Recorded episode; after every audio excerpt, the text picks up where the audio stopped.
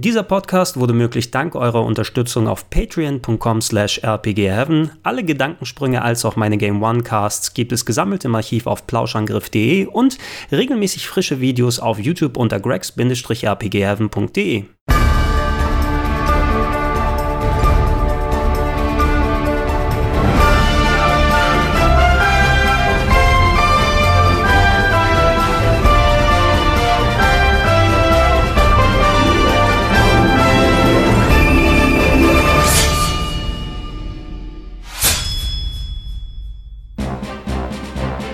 Die Action-Adventures sind neben den Rollenspielen das vielleicht variabelste Genre überhaupt.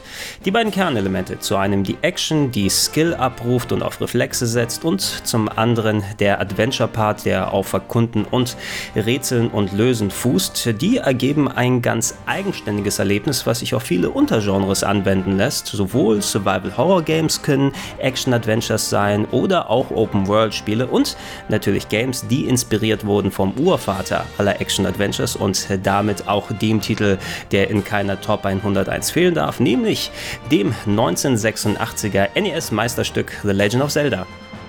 Mitte der 80er waren Konsolen damals noch nicht der Ort für wirklich komplexe Spiele. Während wir auf vergleichbaren Computern bereits aufwendige Strategie- als auch Rollenspiele gefunden haben, beschränkten sich die Entwickler auf Konsolen mehr auf schnell erlernbare, aber schwer zu meisternde Arcade-Erlebnisse. The Legend of Zelda hat nicht unbedingt das Action-Adventure-Genre erfunden. Es gab bereits erste Gehversuche, unter anderem mit dem, ja, ideal benannten Adventure auf dem Atari 2600 oder dem Gauntlet-Klon Dark Chambers. Aber was Legend of Zelda gemacht hat, ist quasi die Grundregeln festzusetzen, analog zu dem, was zum Beispiel Resident Evil mit dem Konzept von Alone in the Dark gemacht hat. Was viele Leute wissen, ist, dass natürlich Shigeru Miyamoto als Produzent mit seinem kleinen Team hinter der Entwicklung von The Legend of Zelda stand. Inspiriert durch seine Abenteuerausflüge als Kind durch die ländliche Gegend Kyotos, wo er selbst in Höhlen eingedrungen ist und dort seinem Forscherdrang nachgegeben hat. Ähm, dieses Gefühl wollte er in Videospielform umsetzen und das hat die spielerische Natur von The Legend of Zelda bestimmt.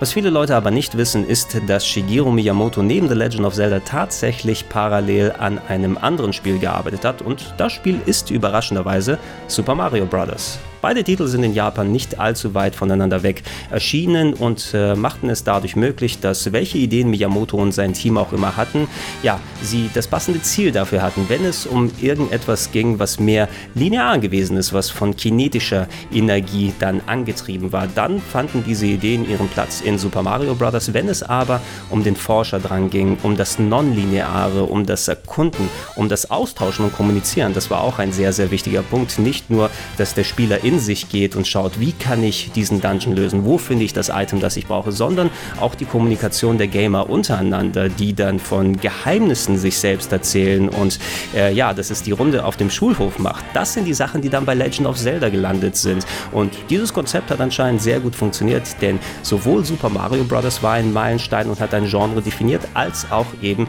The Legend of Zelda. Bei Super Mario waren es die Jump'n'Runs, bei Legend of Zelda waren es die Action Adventures. Der erste Beweis dafür, dass The Legend of Zelda ein etwas anderes Skillset von einem verlangt, fand sich sofort im ersten Bildschirm wieder. Da startet man nämlich ohne das Schwert. Zwar sind überall in dem Bildschirm drumherum Gegner verteilt, aber man kann sie dadurch nicht angreifen. Was man aber machen muss, ist in die nahegelegene Höhle gehen, sich das Schwert dort greifen und erst dann wird man fähig dazu, Attacken überhaupt auszuführen. Und äh, ja, wer über diesen kleinen Hubbel hinwegkommt, ist vielleicht dann auch bereiter, dann wirklich selbst zu erkunden und schauen, wo kann ich hin, wie kann ich mich der Gegner am besten erwehren? Moment, wenn ich diesen Gegenstand gefunden habe, ich war doch gerade fünf Maps weiter auf der rechten Seite an eine Hürde gestoßen, die mir da vielleicht weiterhelfen würde.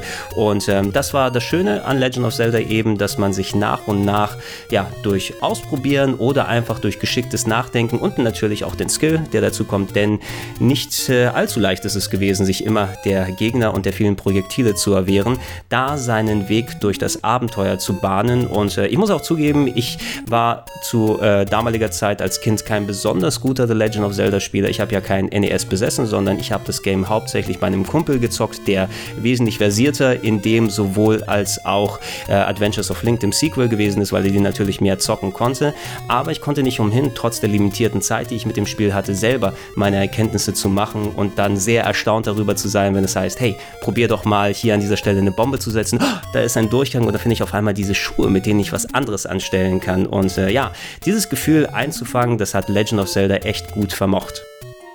Auch wenn der Zahn der Zeit an The Legend of Zelda natürlich stark genagt hat, äh, muss man zugeben, dass auch heutzutage es immer noch in Sachen Komplexität überzeugen kann. Es ist eben nicht sofort ersichtlich, wo man hingehen kann und ähm, viele Leute haben beispielsweise Breath of the Wild ein klein wenig als Reminiszenz und Neuauflage von The Legend of Zelda gesehen mit einfach der Freiheit, dass man teilweise oft hingehen kann, wo man möchte, dass man je nach Items auch Dungeons in der unterschiedlichen Reihenfolge angehen kann. Ja, und das bringt einiges an Varianz in das Spiel, wenn man es eben heutzutage spielt. Dazu ist der Schwierigkeitsgrad eben nicht der geringste. Man muss erstmal wieder in diese ganzen Reflexe reinkommen. Die Gegner sind schon direkt auf einem drauf und man wird, äh, wenn man nicht wieder gut in dieser Top-Down 2D-Action trainiert ist, den einen oder anderen Game Over mitbekommen. Aber ich muss dann eben auch sagen, selbst wenn man keine Berührungspunkte damit hatte und allgemein auf dieses Action-Adventure mit Erkunden und Kämpfen und allem drum und dran steht. Für so ein, zwei durchgespielte Retro-Nachmittage ist das ein Game, was wirklich wieder vernünftig ausgepackt werden kann. Äh, man sollte aber nicht wirklich erwarten, dass es all die Fortschritte, die in das Genre als auch die Legend of Serie in den nächsten Jahrzehnten mitgenommen hat, dass man es automatisch hier wiederfindet. Es ist ein vergleichsweise kleines Spiel, es ist ein vergleichsweise sperriges Spiel, aber man sieht, warum es damals so viel Spaß gemacht hat. Zwei kleine Anekdoten. Wenn ihr nach dem Durchspielen von Legend of Zelda noch mehr haben wollt, dann könnt ihr den sogenannten Second Quest angehen. Da beginnt ihr das Spiel wieder von vorne, aber ihr habt zum Beispiel unter anderem verschiedene Locations der Dungeons, die sich nicht mehr da befinden, wo sie vorher gewesen sind. Auch die Items wurden neu verteilt und mehr Bosskämpfe wurden reingetan. Also die richtige Herausforderung für ganz, ganz große Veteranen. Und das andere ist eine Eigenheit, die leider nicht die Umsetzung Umsetzung aus der japanischen Version in die westliche es geschafft hat. Es gibt einen Gegner im Spiel namens Pole's Voice. Das sind die hasenähnlichen Gegner, die man in einigen der Dungeons findet und äh, die ließen sich in der japanischen Version auf dem Famicom, dem NES-Äquivalente, damit auch besiegen, indem man in das Mikrofon des zweiten Controllers reingeschrien hat. Ähm, in Japan hatte der zweite fest verkabelte Famicom-Controller ein Mikrofon und äh, dadurch war das noch eine kleine Bonusgeschichte, die damit gemacht werden kann. Dieses Feature ist natürlich nicht einsetzbar in der westlichen Fassung. Die NES-Controller haben kein Mikrofon, aber dennoch hat es diese Eigenheit ähm, quasi durch eine kleine Fehlübersetzung in das Handbuch reingeschafft der westlichen Fassung. Also wundert euch nicht, wenn es heißt, dass ihr diese Art von Gegner mit einem lauten Sound schlagen könnt. Das funktioniert nur in der japanischen Version.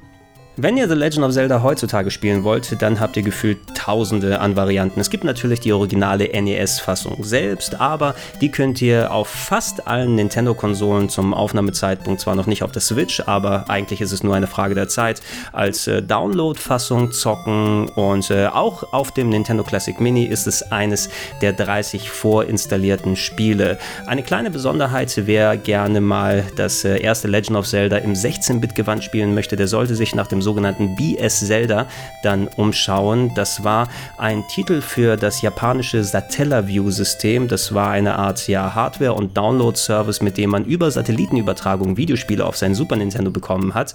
Und äh, da hat man zu bestimmten Zeiten quasi Übertragungen gehabt, die auch zeitbasiert waren und nur so lange spielbar waren, äh, bis diese Übertragung vorbei war. Und auch da gab es eine Art 16-Bit äh, ja, von Legend of Zelda mit einem eigenständigen Charakter, wo man dann äh, bestimmte Teile des Spieles nachzocken kann. Ähm, dies ist leider nie als Modulfassung offiziell rausgekommen und im Westen selbstverständlich auch nicht. Da hatten wir das Satellaview auch nicht, aber da haben sich ein paar findige Programmierer und Privatübersetzer zusammengesetzt und tatsächlich eine komplett spielbare 16-Bit-Fassung von BS Zelda zusammengeschustert. Also wenn ihr nicht ganz auf die Urfassung auf dem NES Bock habt, könnt ihr euch gegebenenfalls in der 16-Bit-Version ein klein wenig austoben.